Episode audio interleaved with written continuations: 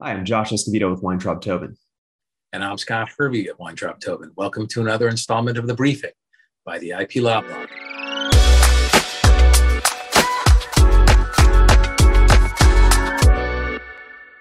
So today, Josh is going to talk about nil. No, Josh is going to talk about name, image, or, and likeness. But that's been around for decades. So, what exactly is it that you want to talk about, Josh?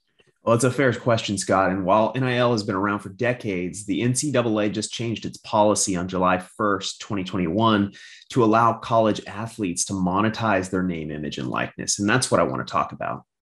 Well, that sounds great. I've been hearing a lot about this topic, and I've been hearing that a lot of law firms are trying to move into this space. That's right. It's one of the hot areas of the law right now. And frankly, the parties involved could use some lawyering because there are definitely pitfalls involved in monetizing your name, image, and likeness.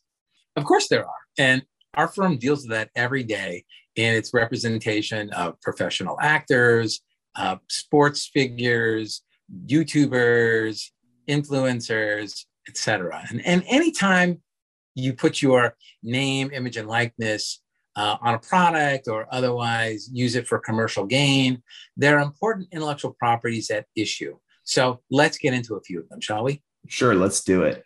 And as you know, in addition to being an IP attorney, I'm also a sports agent. So I've been dealing with these issues with two different hats, and I can provide some perspective from the trenches. That definitely gives us an interesting perspective. It's one thing to talk about uh, these issues in a vacuum and hypothetical terms and whatnot. It's another to see what's actually going on. I couldn't agree more. So let's get into the substance. One of the biggest issues I've seen come up is that many of these agreements, in fact, I might even venture to say most of them, uh, are requiring the student athlete to provide a perpetual license to use the athlete's name, image, and likeness, despite not including a perpetual royalty or a significant form of compensation that would actually uh, make sense for the athlete to provide a perpetual license. You're right. That is a big problem. And if that isn't recognized by the athlete or the representation, well, that's another problem. Essentially, it amounts to the athlete allowing the company to use their name, image, and likeness forever while only making a one time payment or a limited series of payments over the course of the agreement. The problem is compounded when you consider the fact that many of these athletes will go on to become professionals, uh, which will largely increase the value of their name, voice, and likeness. But if they've given away a perpetual license, then they won't receive the ongoing benefit uh, with respect to that first company. That's right. And that's why it's such a significant issue that players need to be aware of. So, moving along to the next issue, Many student athletes in their representation aren't aware of the use restrictions imposed by copyright law. Of course, we're aware of those issues because we deal with them on a daily basis.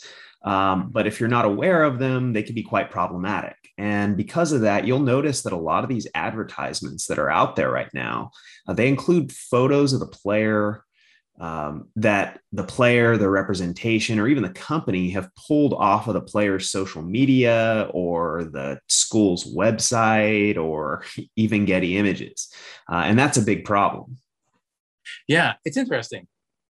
Um, I mean, it can be a big problem for the brand. And if it is the problem for the brand, like I, and I'm, and I'm representing the athlete, I don't know that I care too much. But if it's a, um, influencer type ad where uh, I'm where the athlete is being paid uh, to promote a product on the influencer's social media, and the influencer is using images that the athlete slash influencer finds off the internet. Well, then that presents a problem for the athlete, and it's one that they definitely should be aware of. They need um, they need to have the rights in order to use those images, as we've talked about many times before. Yeah, that's right. And a related issue arises from the fact that the player, the representation of the company, may not have a license or any other form of agreement to utilize third party trademarks or copyrights that may appear in some of these photographs. So, for example, just because you have a deal with the player, it doesn't mean you have a right to use the famous Jordan mark in your photos or to use the school's name. Uh, and I think that's a problem. It's important that the relevant parties are aware of these issues so that they can avoid walking themselves into trouble down the road.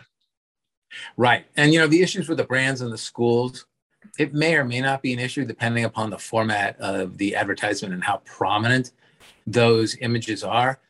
More so with, um, I, you know, I'm thinking of an athletic brand. Um, schools, I definitely see those being problematic, regardless the the prominence or lack of prominence of their portrayal in any advertisement for an NCAA athlete.